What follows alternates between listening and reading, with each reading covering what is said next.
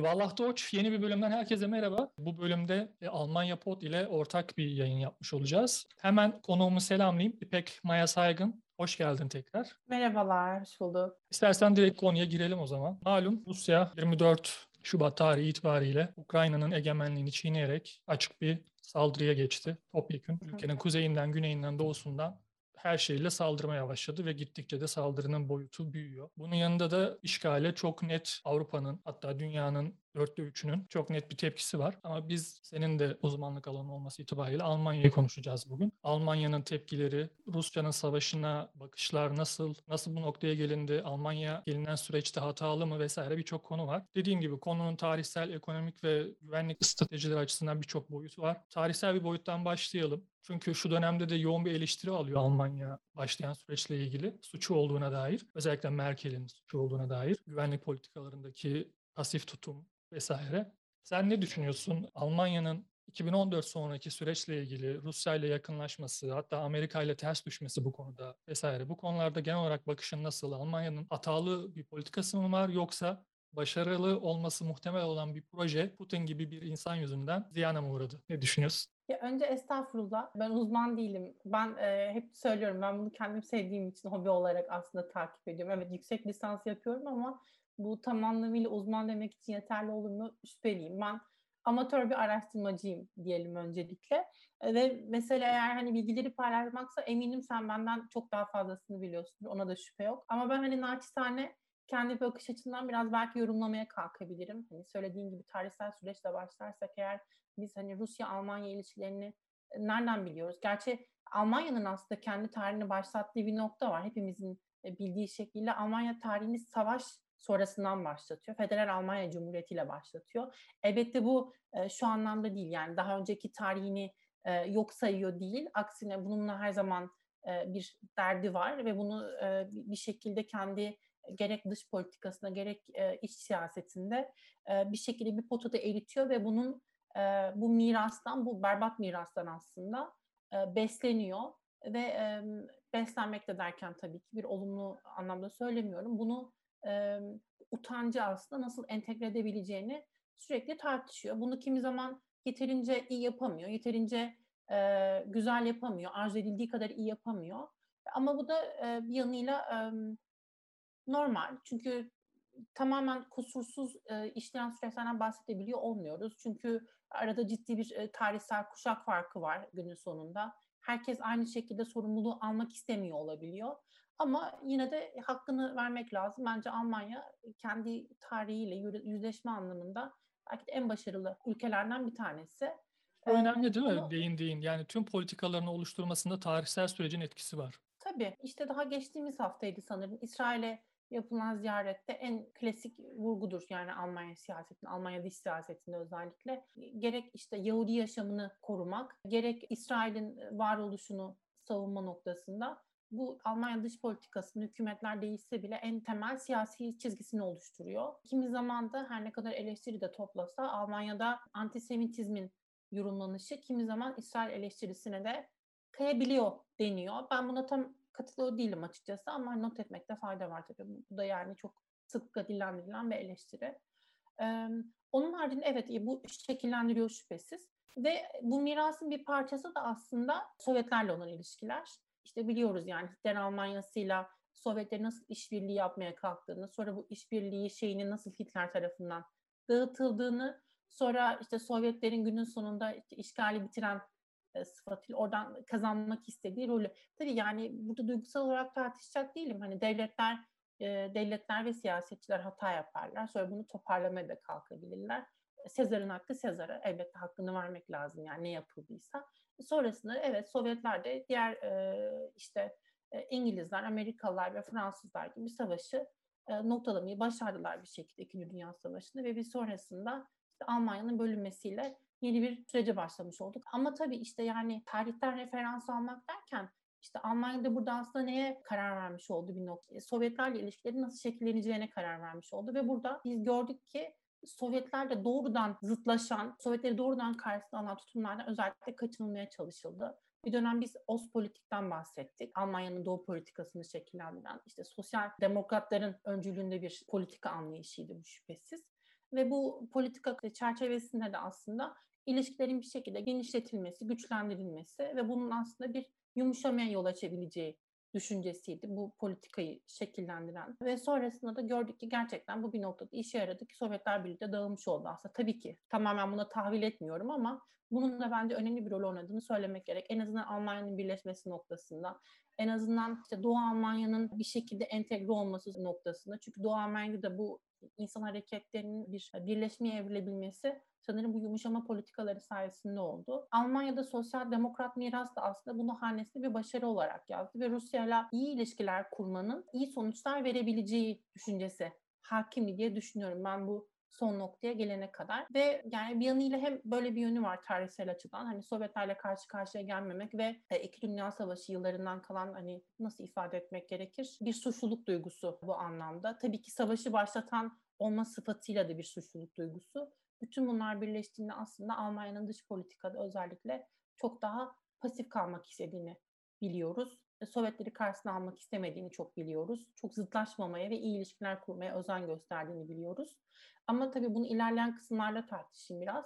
Çünkü tarihsel hani noktayı belki e, değinmiş olduk. Sen ne dersin? Hani burada bana katılmadığın noktalar var mı ya da eklemek istediğin? Dış politikada pasiflik meselesi aslında sıcak savaş noktasında bir pasiflik. Yani diplomatik anlamda aslında aksine çok proaktif bir Almanya var. Özellikle 2014 yılından sonra Rusya'daki meselelere çok proaktif şekilde diplomatik gerek Rusya ile birebir itibat, bütün diplomatik kanalları açık tutmaya gayret sarf etmesi, o dönemlerde Amerika'nın tepkisi veya diğer bazı ülkelerin tepkilerine ayak uydursa tüm diplomatik kanallar belki yine o dönemde de kapanabilirdi. E tabii o açıdan baktığında, o dönem itibariyle baktığında başarılı olmasını umduğun bir politika yani Avrupa coğrafyasında barış olmasını umduğun için başarılı bulunabilecek bir politika aslında bu anlamda da bugün itibariyle o politika ziyan olmuş gibi görünüyor olabilir. Aslında ben Almanya'nın veya o dönemki özellikle 2014 sonrası Merkel'in iyi niyetli bir politika güttüğünü düşünüyorum. Ve şunu da söylemek lazım orada. Almanya'nın bu sürece Rusya ile olan ilişkisine yaklaşımını sadece ekonomik bir ilişki çerçevesinde görenler var. Sadece Almanya ekonomik çıkarlarını düşünerek doğal gazına ihtiyaç duyduğu için Amerika'yı karşısına aldı. Sıcak savaştan kaçınan Rusya'yı cesaretlendiren politikalar belirledi gibi bir yaklaşım var. Aslında ona sen de değinmiş oldun. Çok tarihsel bir süreci var meselenin. Ekonomi tabii ki bir boyutu ama daha büyük bir boyutu bence Almanya'nın bölgede barış tesis etmek için uğraşmasıydı o dönemle ilgili. Ya ona tabii açmak lazım. Hani doğal gaz meselesinde yani evet Almanya şimdi e, hedef tahtasına oturttu. Yani işte siz bağımlılık geliştirdiniz ve bunu böyle yapmasaydınız daha farklı olurdu. Putin'in eline koz vermezdiniz vesaire gibi. Ama bu hani bugün aslında derste konuştuk bir Alman hocamla. O dedi ki yani böyle işte bugünden geçmişe bakıp geçmişi yargılamak aslında çok kolay bir şey ve o dönem atılabilecek politikaları teşhis etmek ya da oraya akıl vermek kolay bir şey ama işte geçmişteyken aynı şekilde bazen aynı şeyleri söyleyemiyor olabiliyoruz. Kimi zaman politikacılar hata da yapıyor ama bu noktada işte Almanya'nın perspektifini anlatmak anlamında bir karşılıklı bağımlılık ilişkisi kurulmaya da çalışılıyordu aslında. Yine evet. Almanya'nın birazcık amaçladığı da oydu. Eğer evet. kuzey yakın biri biliyoruz hala hazırda da zaten aktif olarak işliyor. Yani o gaz alışverişi yapılıyor bir şekilde ve işte kuzey yakın 2'nin sonrasında inşası yapılması şu an her ne kadar sertifikasyon süreci e, durduruldu diyelim. Bu ticaret kanallarıyla aslında siz daha güçlü bağlar yaratmış oluyorsunuz ama bu sadece ticari bağlar da değildi. Kimi kültürel bağlar da söz konusuydu. Rusya'ya baktığımızda Avrupa Konseyi'nin bir üyesi, hala üyesi her ne kadar. evet evet. Yani e, bazı haklarının işte şey kullanamıyor olması aslında ama hala üye yani günün sonunda. Üyelikten atılması gibi bir şey de söz konusu değil. Kendisi çekilebiliyormuş zaten. En fazla yapabileceği o. Yani burada e, Almanya'nın özellikle Avrupa'nın izlemeye çalıştığı politika daha fazla izole etmek değil, daha fazla entegre e, etmek üzere kuruluydu. Deme dahil Evet yani ve bu da işte tüm yönleriyle ekonomik, ticari, kültürel her neyse. Aslında bunun başarısız olup olmadığını teşhis etmek de kimi zaman güç. Yani kolaylıkla başarısız oldu diyebilir miyiz acaba? Mesela bugün bahsettiğimiz yaptırımların yaptırım olarak olabiliyor olmasının sebebi de bu güçlü bağlar değil mi? Yani düşünsene e, işte bu iş adamlarıdır, şudur budur. Bu insanlara baştan e, hiç bu izinler verilmeseydi Rusya'daki hiç kimse e, işte atıyorum kapat hava sahalarını, kapat ticareti, kapat bilmem neyi. Yani şu an bile Batı'nın bu yaptırımlarla kendisine savaş açtığını e, söyleyebilecek bir e, diktatörün e, o gün ne söyleyebileceğini tahmin edebiliyor muyuz? Yani e, şunu anlatacaktı muhtemelen. Anlatısı ne olacaktı? Yani beni izole etmek, bizi izole etmek istiyorlar. Bizi zaten tırnak içinde sevmiyorlar. Yani bambaşka bir bugün gördüğümüz aslında bugün hiçbir şey yapılmadan yani bugün NATO Ukrayna'da mı? Hayır değil. Ukrayna NATO üyesi mi? Hayır değil. E, NATO Ukrayna'nın hava sahasını kontrol etmeye çalışıyor mu? Hayır yapmıyor. Rusya ile sıcak çatışmadan en mümkün ölçüde kaçınılıyor ve bütün bunlar olurken bile e, NATO bir tehdit Rusya'ya karşı ve e, NATO üyesi olmayan bir ülkenin kimse üye olacak dememişken üye olma ihtimalinden huysuzlanan yüzde ikilik bir Nazi parti, işte aşırı sağ Nazi bir partinin tüm ülkeyi ele geçirdiğini ve bunların aslında işte bu burayı nazileştirmek için ülkeyi işgal edebileceğini söyleyen bir ülkenin liderinin e, nasıl ne tür bir anlatıya sahip olabileceğini düşünmek lazım aslında. Ve dediğim gibi yani yaptırımlar bugün olabiliyorsa bu ilişkiler sayesinde olabiliyor. Yoksa olamayacak. Yani çok önemli. Gerçekten çok önemli değindiğin nokta ve çok es geçilen bir nokta. Sadece olaya işte bugün Rusya bir kurşun atıyorsa Almanya'nın ödediği gaz parasından diye yaklaşan bir kesim var. Yani bir kesim bir aslında çok geniş bir e, kitle var. Var bu şeyin hikayenin aslında. Çok yani Merkel e, karşıtlığının veya Merkel'i böyle inanılmaz pasif ve Ha, bir aptal şu bir var, siyasetçi yani, gibi görmenin. Ee, Merkel tek başına hiç hükümette olmadı. Yani Almanya'da işte senle de yayın öncesinde konuştuk ya burası bir demokrasi. Yani bu benim işte oranın fan club'ı olmam, işte Almanya mükemmel bir yer, of işte e bunu dememe de gerek yok. Zaten bu ülkede Almanca kursların doluluğu çok fazla şey anlatıyor herkese de. Hadi bunu geçtim. Yani burası bir demokrasi ve demokrasiye uygun karar alma süreçleri işliyor. Yani burada bir kişi çıkıp işte ben bu karar Türkiye iletmek için söylemiyorum bu, ara, bu arada. Yani birçok ülkede bu şekilde işlediğini görebiliyoruz. Ee, ama burası bir federal cumhuriyet, farklı eyaletler var, farklı karar alma süreçleri var. Merkel hiçbir zaman iktidar olmadı. Bugün biz hani üç partiyle iktidar koalisyondan bahsediyoruz ama aslında Merkel'in işte o Bavyera Partisi, CSU dediğimiz partiyi düşündüğünde Merkel'in de yaptığı koalisyonlar hep üç parçalıydı. CSU Merkel'in her söylediğine evet diyen bir şey değil yani arabanın arkasına konulan köpekler var da dönüyor kafası sürekli. Böyle bir partiden bahsetmiyoruz. Üç parçalıydı ve sosyal demokratlar da işte bir dönem kısa bir dönem liberaller de vardı.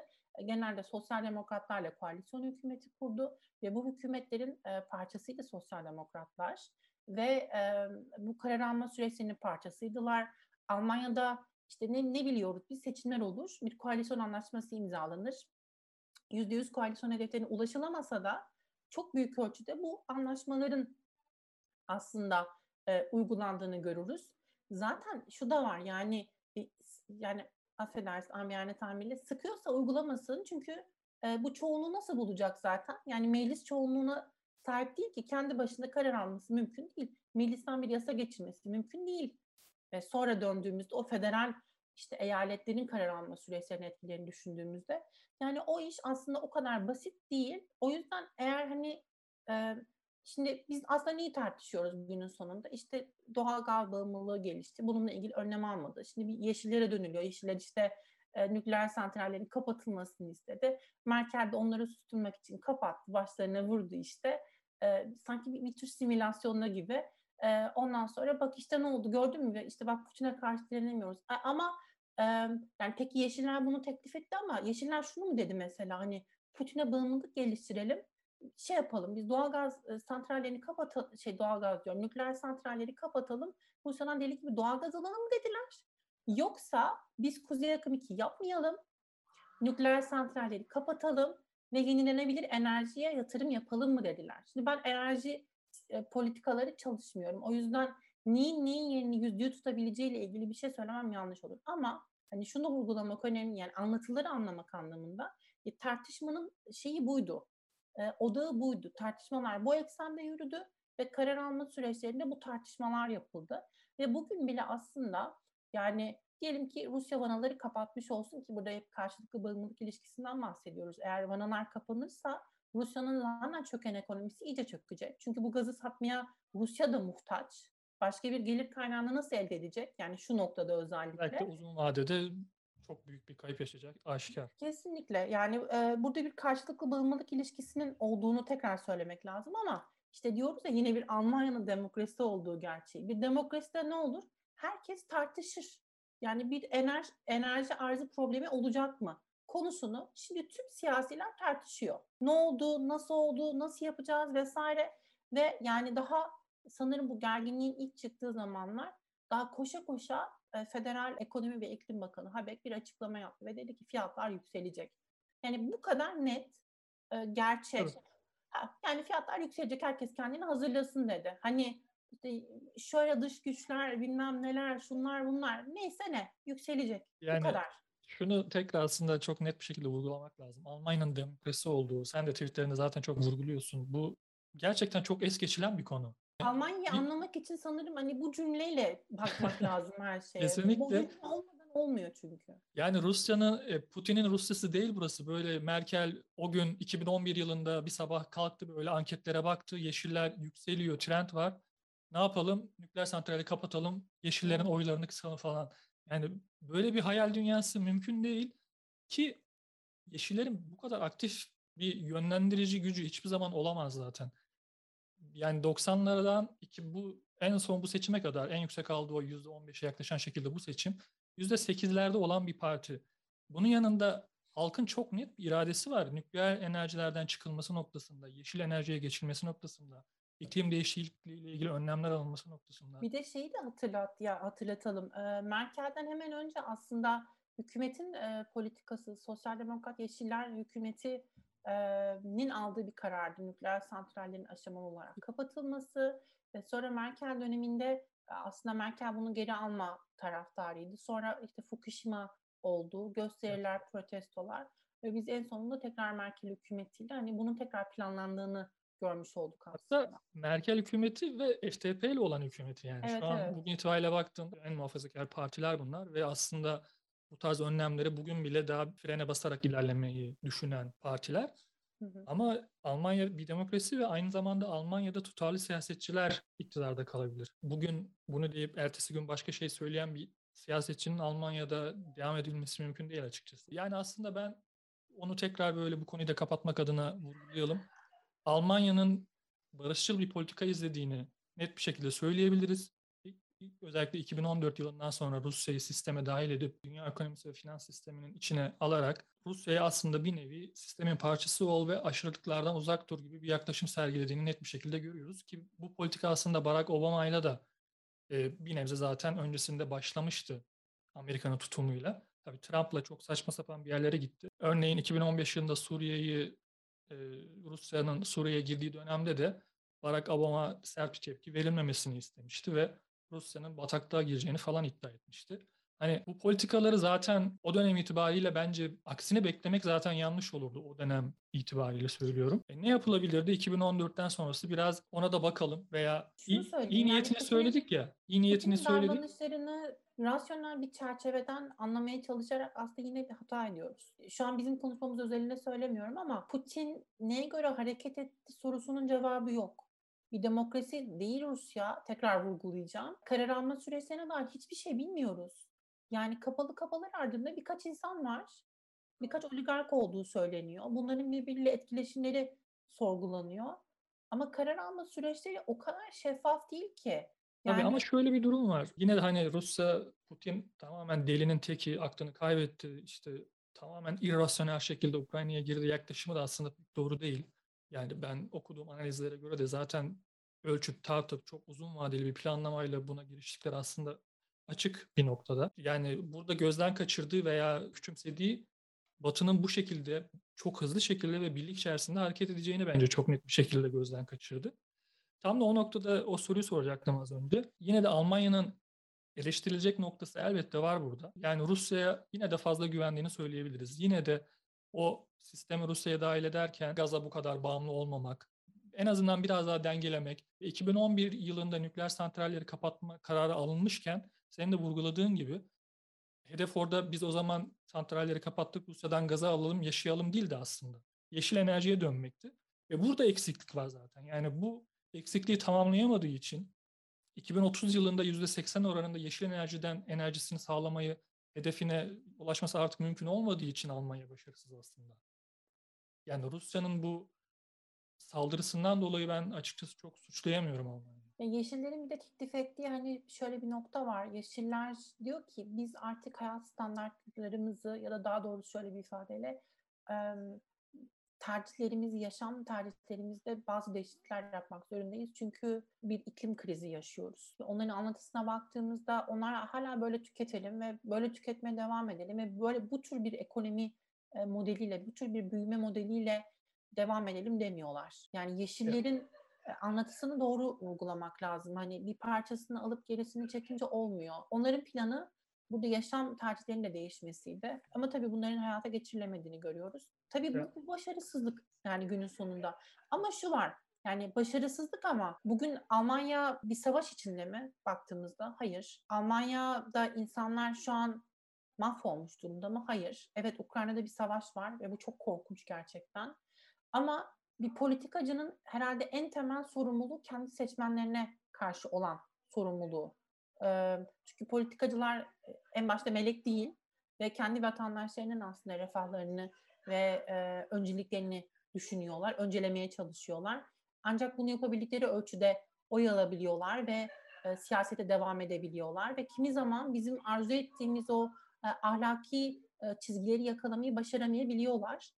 Belki burada bunu da hani altını çizmek lazım. onu onu söylemek istiyorum. Yüzde yüz. Yani zaten her şey planlandığı gibi gitme şansı yok zaten. Yani düşün 2021 Aralık ayında hükümet programı oluşturuluyor ama 3 ay sonra böyle bir savaş ortaya çıkıyor. Hadi uygula yani mümkün değil tabii ki her zaman dış etkenler önemli etkenler olabiliyorlar.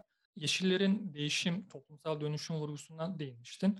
O zaman savaşla ilgili de artık özellikle Almanya hatta Avrupa çapında çok büyük bir dönüşümden söz ediliyor. Çok büyük beklentiler var. Onlardan söz ediliyor şu anda. Özellikle çok net bir şekilde ve hızlı bir şekilde birlik halinde tepki verilebilmesi. Bunun yanında güvenlik endişelerinin de artık sadece Avrupa Birliği bazında değil Avrupa coğrafyası olarak da Baltık ülkeleri, diğer Ukrayna, Gürcistan özelinde yani direkt Avrupa coğrafyası olarak da değerlendirildiğini görüyoruz. Yani dediğim gibi çok büyük beklentiler var. Artık hiçbir şey eskisi gibi olmayacak. Yepyeni bir dünya düzeni başlıyor. Konuya gelelim istersen. Sen gerçekten böyle Almanya'nın artık ilk günlerde verdiği, ilk haftalarda verdiği tepkiler nedeniyle çok büyük bir dönüşüm yaşayacağını, tamamen farklı bir stratejiye geçeceğini düşünüyor musun? Yoksa bu savaşın sıcaklığı ile ilgili bir durum ve Almanya genel uslubu itibariyle de daha soğukkanlı politikalara geçecektir önümüzdeki dönemde. Rusya ile diplomatik kanallar tekrar başlayacaktır ve biraz daha alımlı bir şekilde ilerleyecektir diye bir düşünüyor musun? Yoksa dediğim gibi çok bambaşka bir güvenlik stratejilerinin olduğu bir Almanya mı bekliyorsun? Bunu gerçekten söylemek çok zor aslında. Spekülasyon Ama, tabii tamamen olacak evet. Ya, ya hem spekülasyon hem bunu tahlil edebilmek gerçekten çok güç. Ee, Ama senaryoları konuşalım olmak, istersen.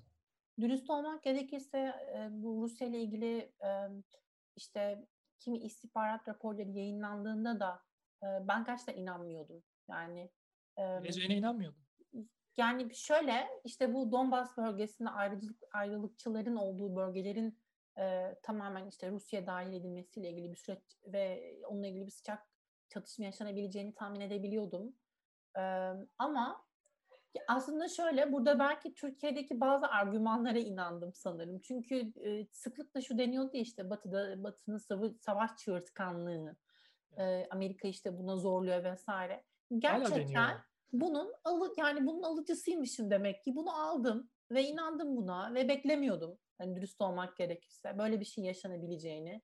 Bir yanıyla rasyonel de bakmaya çalışıyordum. Çünkü savaşların gerçekten bu büyük çapta savaşların e, kazanını olabileceğine gerçekten inanmıyorum. Yani e, bu savaşın sonunda e, işte Avrupa'daki tabii herkes için kayıp aynı ölçüde olmayacaktır. İşte Avrupa'daki bilmem sıradan vatandaş e, doğal gaz faturasında hissedecek bunu. İşte bilmem ne fiyatının pahalılan enflasyonda hissedecek. Türkiye'de biz yine zaten berbat ekonomiye bir de bu eklenecek. Ukrayna'da insanlar canıyla ödüyor bu süreci ve Rusya'daki insanlar için de kolay bir yaşam olmayacağını biliyoruz. Zaten çok fakir bir toplumdan bahsediyoruz. Yani tüm o ekonomik kaynakların çok küçük bir çevrede toplandığı bir ülkeden, gelir adaletsizliğinin hat safhada olduğu bir yerden bahsediyoruz. Tüm bu insanlar için aslında hayat çok zor olacak. Yani hepimizi etkileyecek ve gerçekten Putin de kazanıyor olmayacak. Çünkü e, şunu biliyoruz, bunun etkileri şüphesiz olacak. Yani düşünsenize bir ülkenin e, yani Avrupa'dan geçmesi mümkün olmayan bir ülke. Bu, bu hani düşünebilir bir şey mi? Nereden gidecek? Kutuplara falan mı çıkacak? Ne yapacak? Akdeniz'den mi gidecek? İnanılmaz bir şey. Ya en basitinden söylüyorum. Hani haritadan baktığımızda görebildiğimiz kadarıyla söylüyorum. Ya bu ülkedeki insanlar işte bu kadar farklı marka ve rekabetten ödün verdiklerinde ve tekrar soğuk savaş yaşamaktan mutlu olacaklar mı gerçekten? Yani düşünüyorum hani en basitinden yine insan hikayelerine dönersek bir sürü Rus Ukraynalı arkadaşım Instagram'da story paylaş seviyorlar yani bu hani e, birisi sevmeyebilir ben sevmeyebilirim kullanmayabilirim ama bunu birilerinin sevdiğini gerçeğini değiştiremeyiz öyle değil mi? Ve insanlar bütün bunlardan ödün vermeyi Ukraynalılar için söyleyemiyorum tabii. Onların çok daha yaşamsal problemleri var ama Ruslar için özellikle. Yani e, böyle etkileri var ve bu etkilerin tabii ki sonuçları olacak e, günün sonunda ve bu duygu, duygu durumu nasıl şekillenecek? Mesela acaba Rusya'daki insanlar daha mı radikalleşecek yoksa e, bütün bu e, yani radikalleşmeleri nasıl olabilir mesela? İşte bu e, yurt dışına Sputnik e, işte RT televizyonuyla yaptıkları şeyi bütün gün propaganda olarak kendi televizyonlarında yapan ülkeden bahsediyoruz. Böyle bir medyanın olduğu ülkeden bahsediyoruz. Bu insanlar Ukrayna'da muhtemelen savaş olduğundan bile belki haberdar değiller. Ya da işte bambaşka bir anlatı. Naziler hortladı ve biz onlarla savaşıyoruz evet. diye anlatılıyor. Böyle bir ülke. Yani bu ülkede acaba insanlar e, muhakeme yapıp e, asıl e, buradaki savaşı başlatanın kim olduğunu tahlil edebilecekler mi acaba? Bunu göreceğiz. Bence bu önemli bir e, sorun Rusya için. Ve Almanya bunun... için nasıl bir büyük bir dönüşüm gerçekten bekliyor musun? Tamamen e, güvenlik odaklı politikaların artık başat rol oynayacağı. Yani bu e, işte ne zamandı? Sanırım geç yani şu hemen pazar değil, önceki pazardı. İşte Scholz'un yaptığı konuşma, hani dönüm noktası olarak isimlendirilen tüm hani neredeyse herkes hani Almanya'yı sevip sevmeme olayından bağımsız. E, çünkü yani e, normalde profesyonel insanlardan böyle değerlendiriyor olmaz ama bazı insanlar anlamakta zorlandığı için tekrar etmekte, vurgulamakta fayda görüyorum.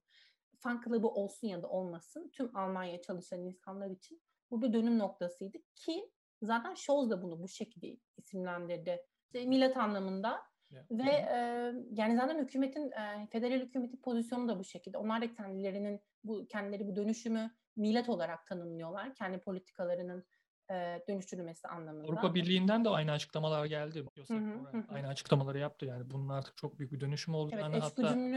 eşgüdümlü olduğunu görüyoruz aslında. Aynen. Ee, yani Almanya uyuyan devi uyandırdı ifadesini kullandı. O biraz iddialıydı tabii. Rusya'nın. Yani ta, tabii burada işte şey e, yani bu, bu da bir eleştiri olsun. Tabii Avrupa Birliği'ndeki e, işte kim politikacılarda burada biraz pozisyon değiştirme hani şeyler hazır hani duygusallık safhadayken Borel de yani işte bir açıklama yapıp hani ortamı suçluyor aslında. Yani söylenilen şeyi tekrar ediyor falan. Olsun güzel yani ne diyebilirim. Ee, keşke bunlar söyleniyor olmasa tabii ki elbette. Almanya'ya dönersek tekrar yani bunun bir milat olduğu açıklaması yapıldı. E, senin de bildiğin gibi işte bu yüzde ikiye e, gayri safi milli işte hasıla mı e, onun işte yüzde ikiye e, savunma harcamaları anlamında yüzde ikisinin en az kullanılıyor olması konusu zaten NATO e, nezdinde üye ülkelerin böyle bir yükümlülükleri var. Ve onlar Almanya'da aslında buna uymuyordu. Yüzde 1.55 gibi bir oran vardı sanırım. E, artık bunun değişeceğini biliyoruz. Bu açıklama bu anlamda önemliydi. 200 e, milyar euroluk bir e, ek bütçe ayrıldığını biliyoruz federal ordu için işte bu savunma harcamaları için. İşte bu noktada hani zaten kendi nitelendirmeleri bunun bir dönüm noktası olduğu yönünde.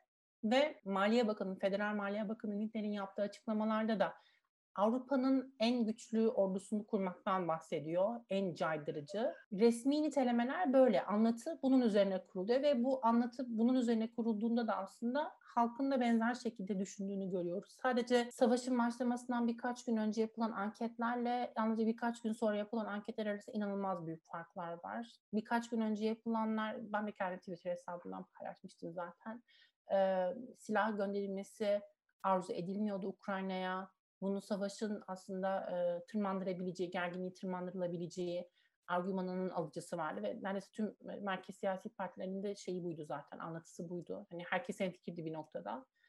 Ee, Zaten sonrasında... Olaf Scholz daha bir ay önce örneğin açıklama yapmıştı zaten. Silah Ukrayna'ya silah yollamayı reddetmişti Litvanya özellikle. Yani Scholz son dakikaya kadar Kuzey Akım 2 ile ilgili yani yaptığı açıklamaları biliyoruz. Hani bu ticari proje e, SPD, Sosyal Demokratlar'da nasıl bir e, işte aslında şey olduğunu biliyoruz.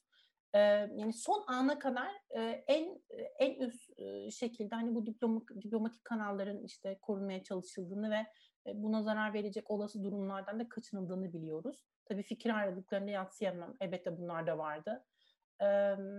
Bütün bu noktalardan yani bütün bu anket vesaire kamuoyu da bakıştan sonra işte sadece bir hafta sonra gördük ki tüm şeyler değişmiş. İnsanlar enerji fiyatlarındaki artış, işte faturalarındaki artışa rağmen buna razılar. Çünkü tehditin çok gerçek olduğunu düşünüyorlar. Tabii bunda medyanın da rolü çok büyük. Çünkü Alman televizyonlarında her gün, yani Türkiye'de de konuşuluyor gerçi ama Almanya'da da bunun her gün konuşulduğunu görüyoruz. Ee, insanlar bunu takip ediyor ve korkuyorlar ve bunun yanı sıra gelen mültecileri de düşününce e, yani bunun hani pratik yaşamda da e, etkilerini görüyorsunuz. E, Berlin'de yapılan yürüyüş, Köln'de yapılan yürüyüş bunlar da tabii ki çok etkiliydi. Ve aslında kamuoyunun düşüncesinin e, bu, bu noktada değiştiğini ve kendilerini tehdit altında hissettiklerini biliyoruz. Politikacılar da buna kayıtsız kalmayacaktır. Ama e, mesela bir de hani şöyle ben de başka bir spekülasyon atayım ortaya o zaman. E, mesela iki hafta sonra Putin'in bir şekilde işte devrildiğini mi demek lazım? Bir şekilde istifa ettiğini, af dilediğini artık kimden dileyecekse daha üst bir makam yok kendisinden. E, yani af dilediğini falan görev, görevden çekildiğini ya da el çekildiğini düşünelim. E, hala acaba Batı'nın reaksiyonları aynı olur mu yoksa yeni gelen kişiyi hani, halkta güçlendirmek için yaptırımların geri, al, geri alınması sürecini izliyor olur muyuz? Ama her halükarda temkinli gidilecektir diye düşünüyorum. Ve e, bence savunma harcamalarının artırılması noktasında da artık bundan çok geri dönüş olabileceğini tahmin etmiyorum. Çünkü e, caydırıcılığın önemli olacağı not edildi. Yani bu sanırım tüm politikacılar artık bu söylemi benimsiyorlar. Evet silah üretmek, e, yani silahlanmak ve daha daha güçlü ordu kavramı bizim için e, ideal olan değil ama bunu yapamazsak saldırıya açık hale geleceğiz. Bunu hala kullanmak istemiyoruz kimseye karşı ama bu olmadan da e, bu, şekilde olamayacak. Ülkemizdeki barışı, huzuru ve kıtamızdaki tabii ki. Almanya genel anlatı hep Avrupa'dır ya zaten. E, bunu koruyamayacağız noktasına gelindiğini düşünüyorum. Bir de Cem Özdemir'in bir açıklaması vardı 2018'de 2019 olması lazım. Elinizde işte yoga matıyla e, soykırımı önleyemezsiniz gibi. Aslında yani Türkiye'de de Yeşiller deyince çok pasifist e, hani olduğu düşünülüyor ama aslında öyle değil. Yani burada rasyonel karar alma süreçlerinin aslında rasyonel olaylara yaklaşma meselesinin ben iyi işlediğini düşünüyorum her şeye rağmen. Ve ben de gerçekten hani millet olarak kalacak ve biz bence geriye dönmeyeceğiz artık. Tabii ki ilişkiler iyileşebilir. Bu her zaman mümkün. Ama bu da Putin'le birlikte olacak mı? Sanmıyorum. Putin bence artık devam etmeyecek. Onu biliyorum yani. Ama yani devam etmeyecek. Aynı devam etmeyecek. Botokslar yetmeyecek belki bilmiyorum. Ama bu, bu, bu şekilde gitmeyecek. Yani bunu bunu görebiliyorum.